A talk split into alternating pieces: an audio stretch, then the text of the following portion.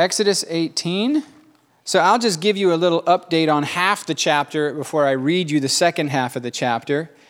So God raises up Moses to deliver his people out of slavery in Egypt.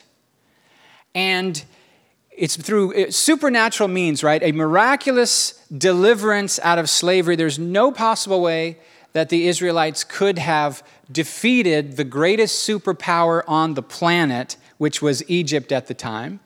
But God takes this little tribe of, of slaves who cried out to him. He raises up a spirit anointed deliverer, and then through miracles brings them out of this great nation, and then guides them through the wilderness and feeds them supernaturally with manna. And then in, in 18, Moses' wife's dad, so his father in law, comes to visit. And the first half of the chapter is Moses just explaining everything to Jethro. I know this does sound like we're about to shoot accidentally and strike oil and then become filthy rich. It's not that, it's a Bible story. Yeah, doesn't it make you think? Doesn't it make you think of that? Then one day he was shooting at some food, and out come the ground came a bubble. Okay, oil, that is, Texas tea. No, it ain't that. It's a Bible story. Jethro's not a redneck, it's his father in law. So Moses tells Jethro everything the Lord did, and he's like, wow, this is amazing. And he says, I'm going to worship this God. This is the real God. So he sacrifices to the Lord, and he gets in on the deal of covenant with God. And then we read this in verse 13. The next day, Moses took his seat to hear the people's disputes against each other, and they waited before him from morning until evening. And when Moses' father in law saw all that Moses was doing for the people, he asked, What are you really accomplishing here?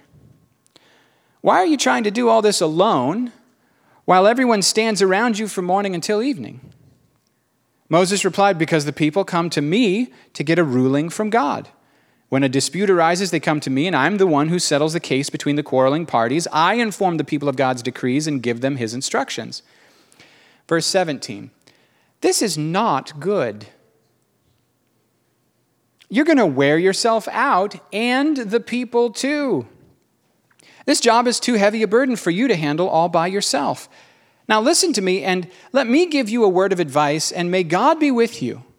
You should continue to be the people's representative before God, bringing their disputes to Him. Teach them God's decrees and give them His instructions. Show them how to conduct their lives, but select from all the people some capable, honest men who fear God and hate bribes. Appoint them as leaders over groups of 1,000, 100, 50, and 10 and they should always be available to solve the people's common disputes, but have them bring only the major cases to you. Let the leaders decide the smaller matters themselves. They will help you carry the load, making the task easier for you. If you follow this advice, and if God commands you to do so, then you will be able to endure the pressures, and all these people will go home in peace. Moses listened to his father in law's advice and followed his suggestions he chose capable men from all over Israel and appointed them as leaders over the people. He put them in charge of groups of 1,000, 150, and 10. And these men were always available to solve the people's common disputes, and they brought the major cases to Moses, but they took care of the smaller matters themselves.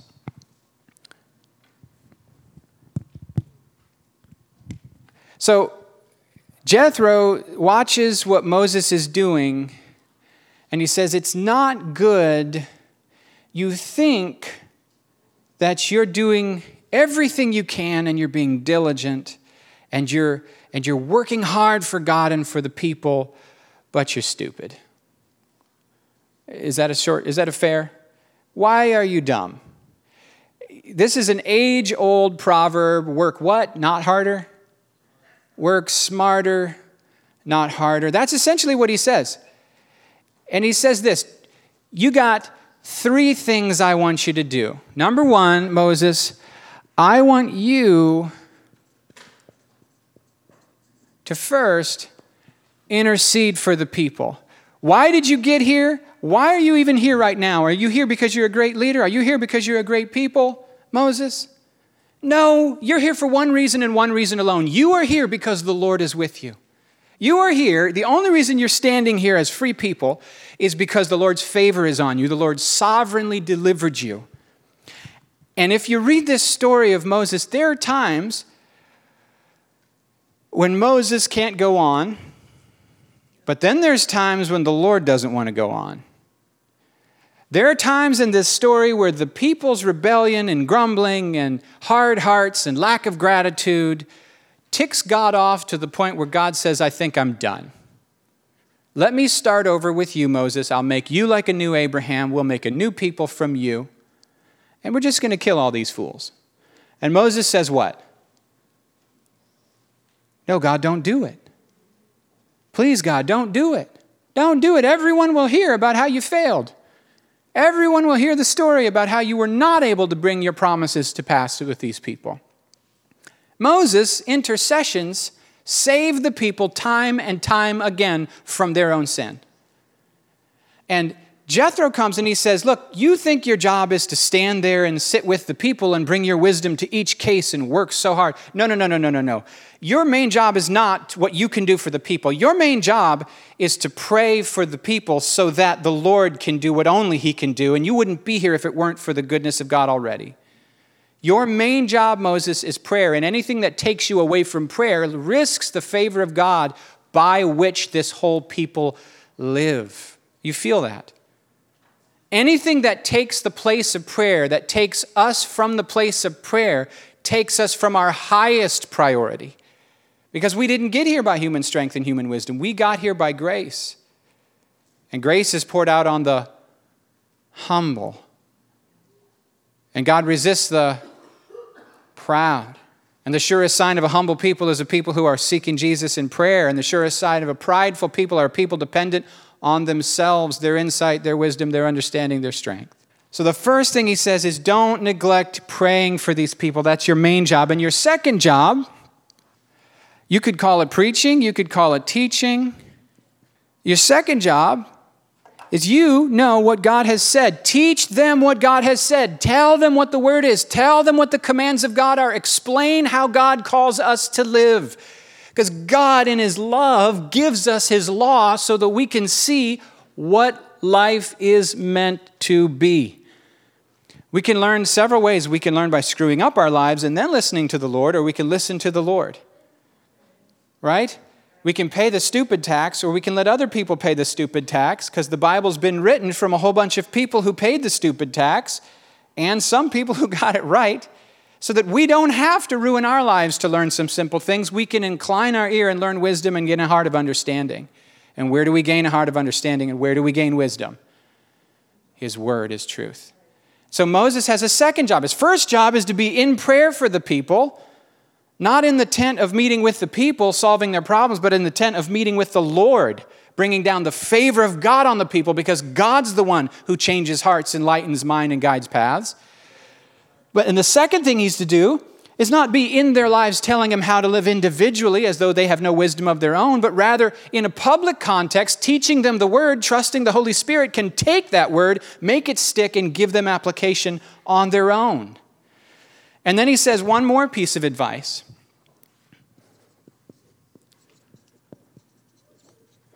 I wrote the word delegate here. My handwriting is deteriorating as the list goes on. Delegate to godly, capable men matters that are common daily work. The actual daily work goes to the people to be governing themselves. Only, only listen to the big cases. Don't micromanage the people. Delegate to trustworthy, capable leaders. So those are those three pieces of advice. And he takes the advice. Now, interesting, you would think, oh, you know, oh, delegation is for the lazy. He's all hiding off, seeking Jesus by himself because he's lazy. Teach, he only wants to teach because he likes to hear the sound of his own voice. You see how the devil twists up all this stuff? No, no, no, no, no. This is what it's supposed to look like for him to serve the Lord and serve the people well. This is coming from a place of saying, you want to burn you want to burn Moses out and the people out at the same time because at the end of a long day you're still waiting in a line? No, no, no, Jethro says. You think you're doing it right, you're actually being stupid. if you use wisdom, you'll be able to go to bed at night and sleep, and the people will actually be better served. Fast forward to Acts chapter 6. Go ahead and turn there.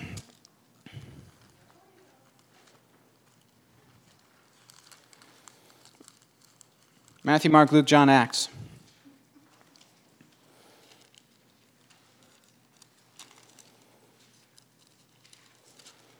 A couple reasons I find this exciting. Have you ever, you ever noticed where someone in the New Testament got what they're telling you in the Old Testament?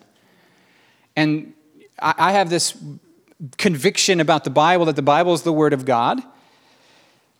And that means several things. The first thing it means is that as the authors of the scripture were writing it, the Holy Spirit inspired what they wrote.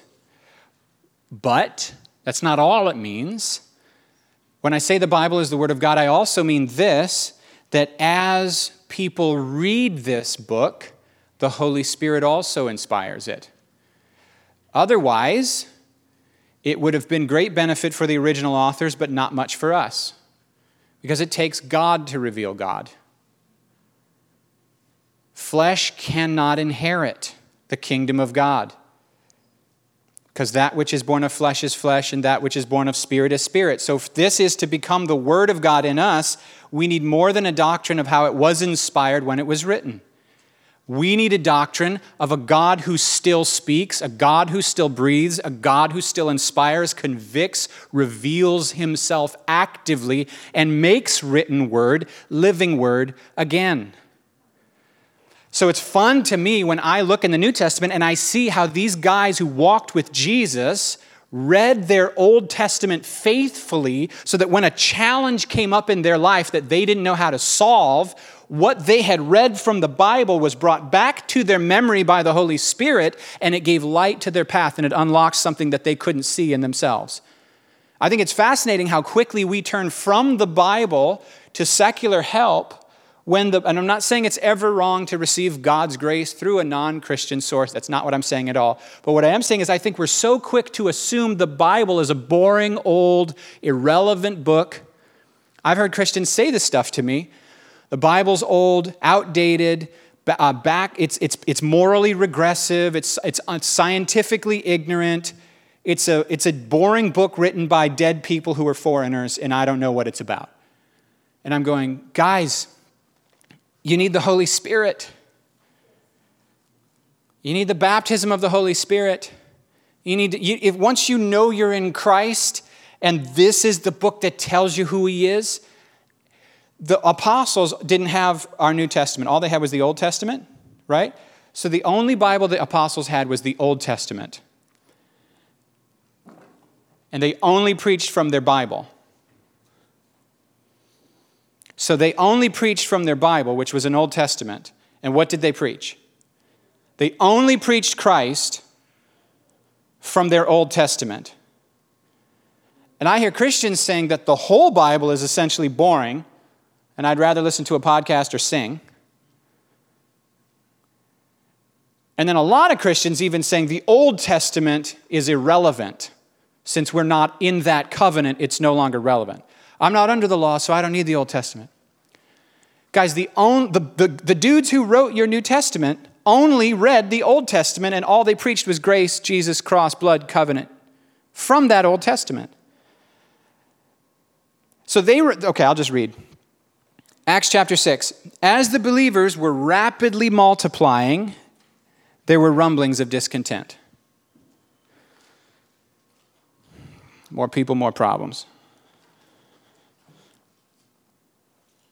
So, does that mean less people, less problems? okay, let's not go there.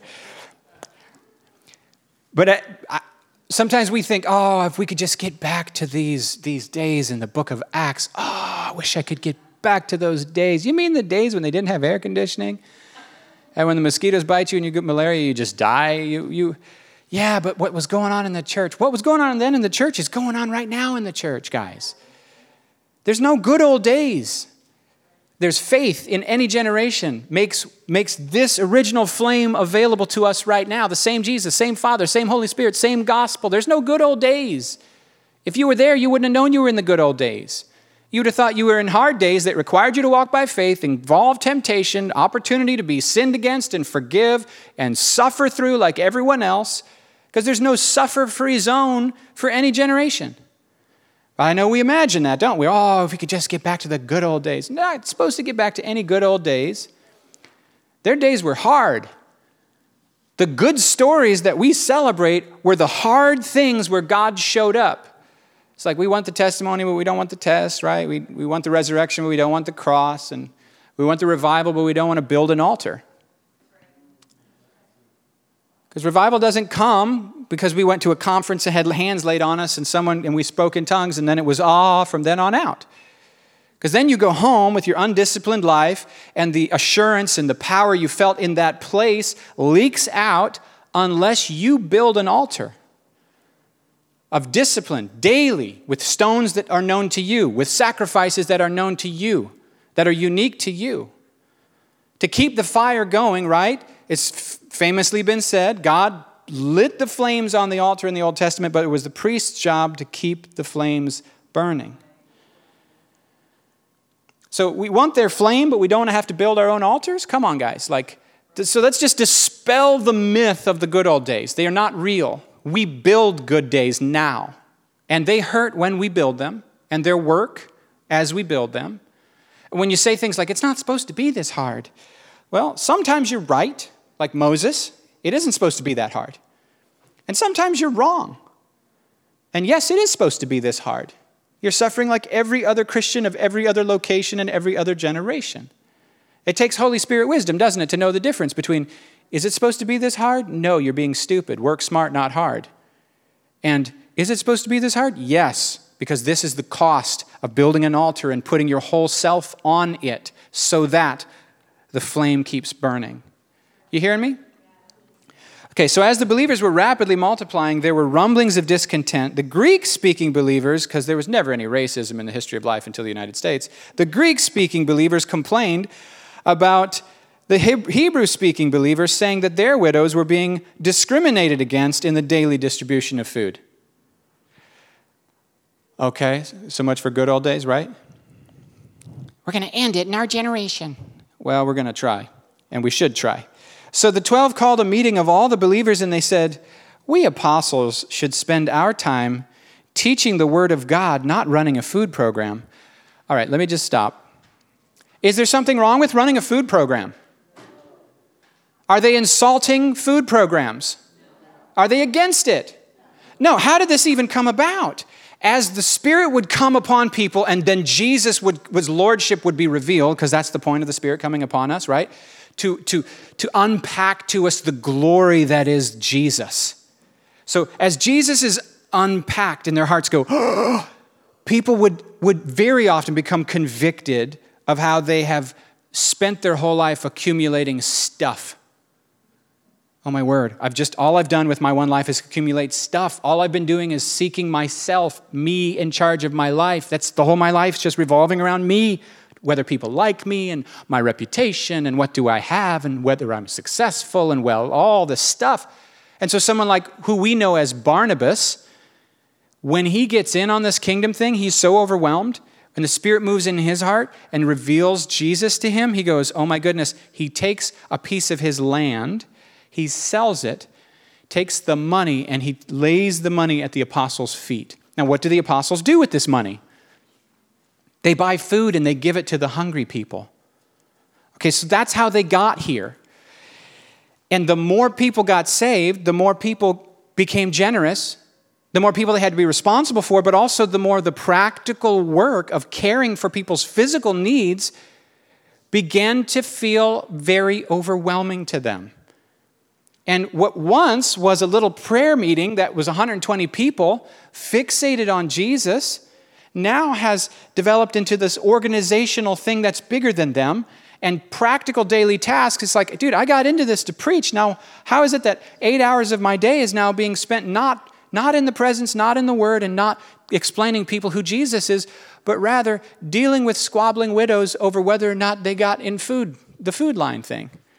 Where did, how did we get here? It's called the Peter Principle. that in an organization, if you're successful, you'll continue to be elevated, and then very often you'll get elevated beyond your, where you're actually fit in the organization. And so, like, you might be really good at sales, but because you're so good at sales, they might eventually put you in charge of management, and you're horrible at management.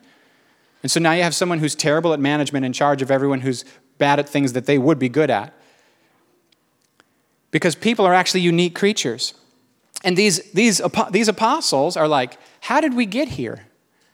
How did we get away from the thing we were, we were trained to do by Jesus? So, as we apostles should, should spend our time teaching the Word of God, not running a food program. And so, brothers, select seven men who are well respected and full of the Spirit and wisdom, and we will give them this responsibility. And then we apostles can spend our time in what?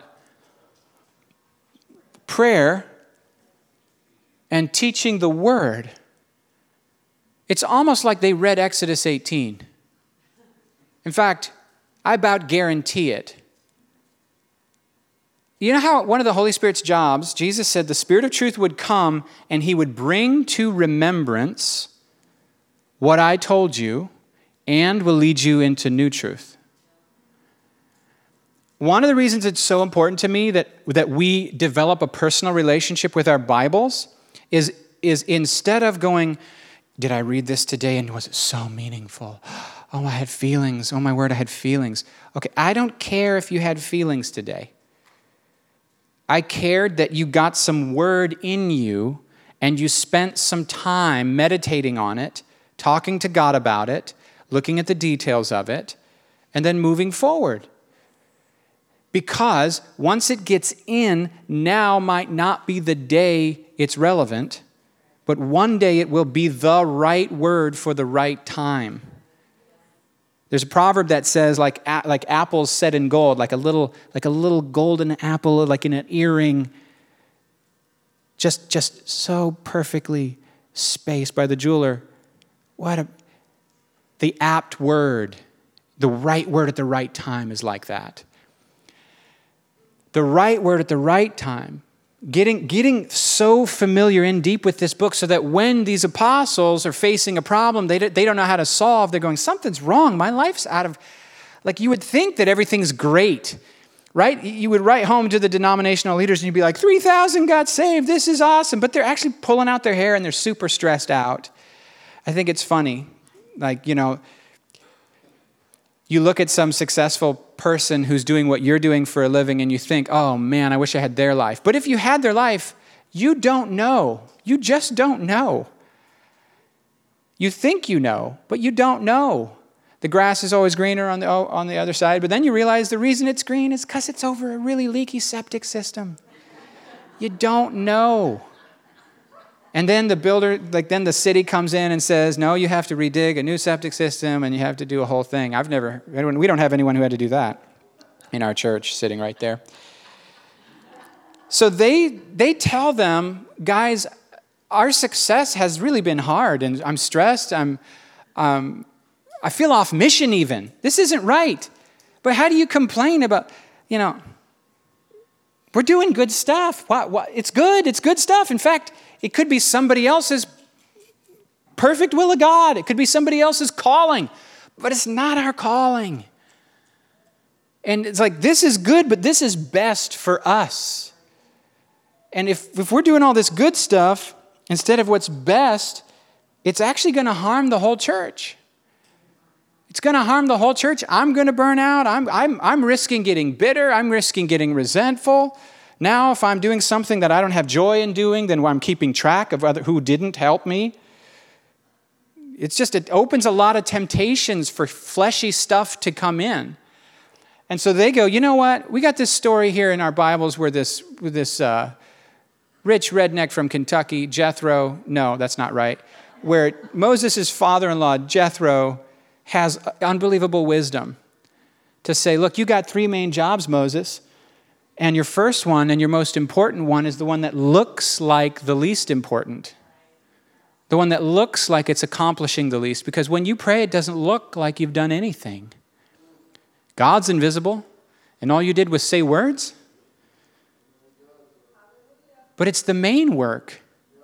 Because if you lose divine favor, you lose everything. If we lose the presence of God, we lose everything. There was a time in Exodus 33 where God says, I'm going to send you, but just going to send you with my angel because you guys really tick me off, and I think that if I'm too close to you, I might kill you. And Moses says, I disagree. I think that being close to you is the greatest thing to ever happen to me. And I think, God, that being close to you is the greatest thing that could ever happen to anybody. And so I'm not going anywhere. I refuse. And he throws a little Moses fit. I ain't doing it. I'm not going anywhere unless your presence goes with us. Because it's your presence alone that makes us a different, unique people on the face of the earth. It's your presence that marks us as your special possession. It's your presence that creates the aroma of something different than all the other nations of the world.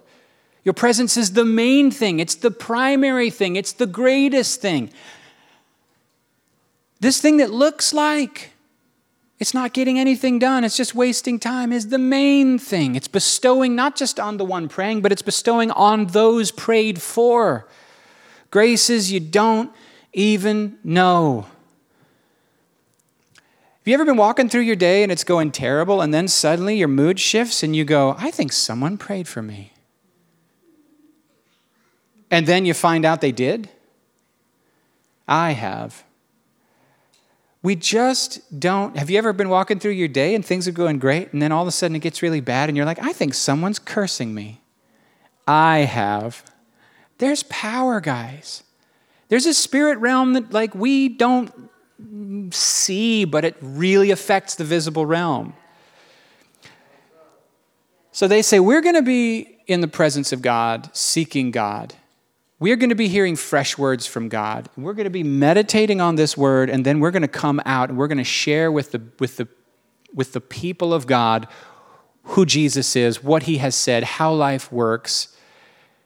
And we're going to delegate this other stuff, which is good stuff. It's somebody else's best stuff, but it's not our best stuff.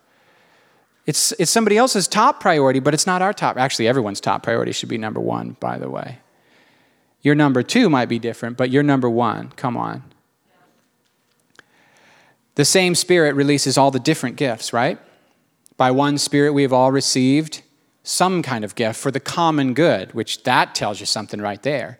If every single believer who has the Spirit has gifts that are not for their own sake, but are for the common good, then, then how could it be that they could ever fulfill their calling apart from the people of God? If you're an essential part of the body of Christ, then how could it be God's will that you not be a part of the body of Christ? But the fact that you're all in love with Jesus makes you then come out different. We all go into the same prayer meeting. We all come out facing a different direction with a different thing that we want to excitedly talk about and tell others, you know what would be so amazing? You get, you get me, and I'm start talking about teachings and preaching and prayer meetings and revival services and classes and curriculums and videos and intensive prayer and healing counseling things. And like, that's my jam. That does it for me. You get Carl in the prayer meeting, he comes out talking about evangelism. He comes out talking about the lost. He comes out talking about getting people broken free of addiction, people who don't know they're loved, and shame getting broken off of them.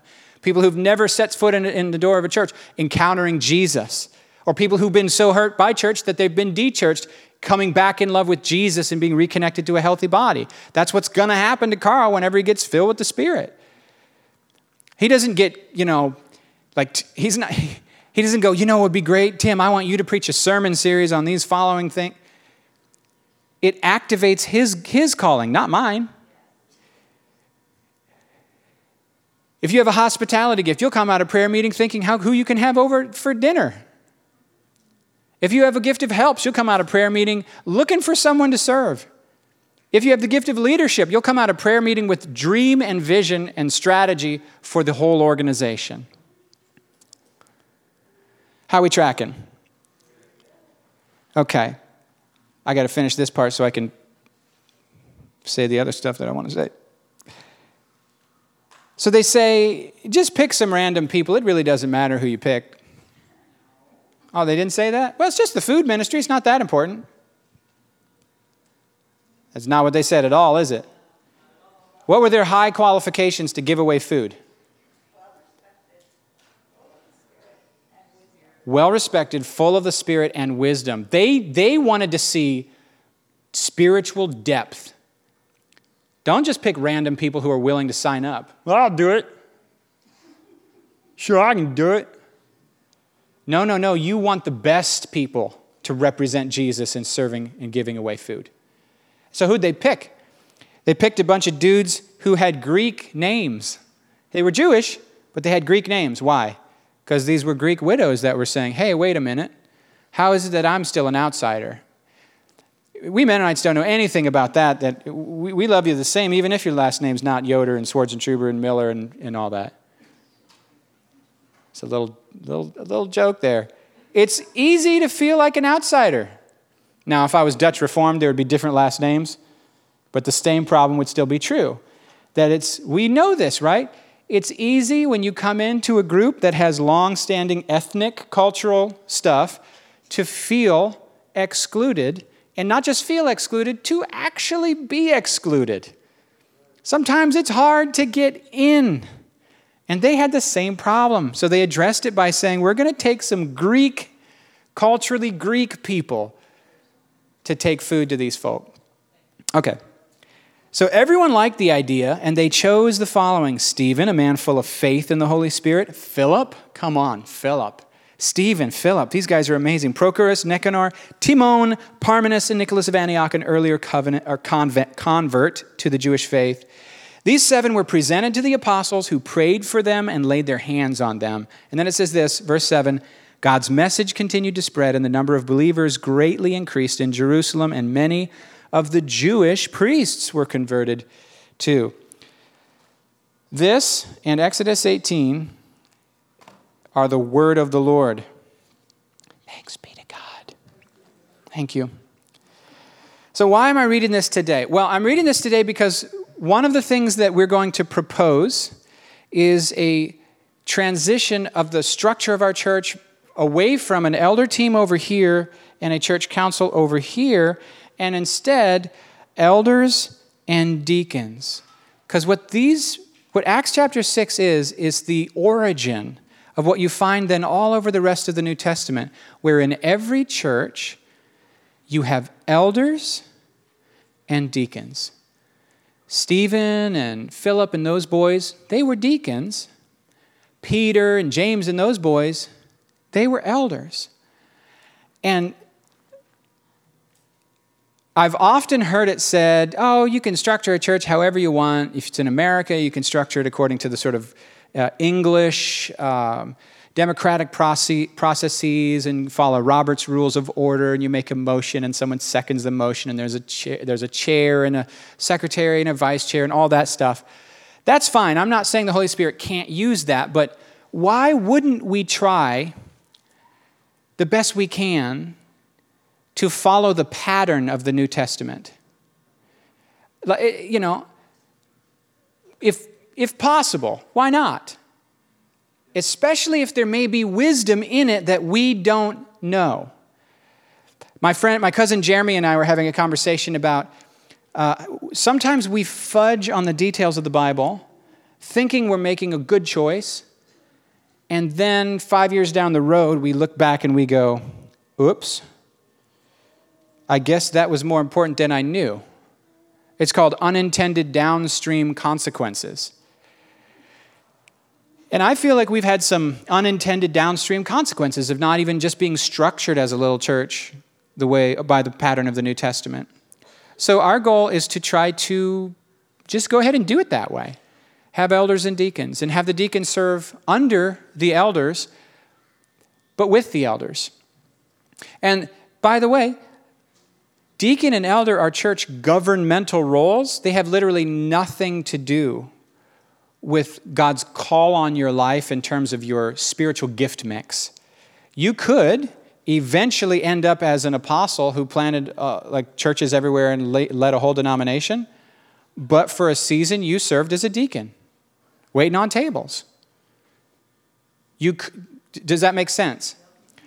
Elders and deacons are not spiritual gifts, they're just governmental positions in a, a helpful way of, of following the principle of delegation making sure leaders stay focused on the main things so that the organization can stay as healthy as, as possible. I think that's about all I want to say today about this. Thanks for listening. Sermon over.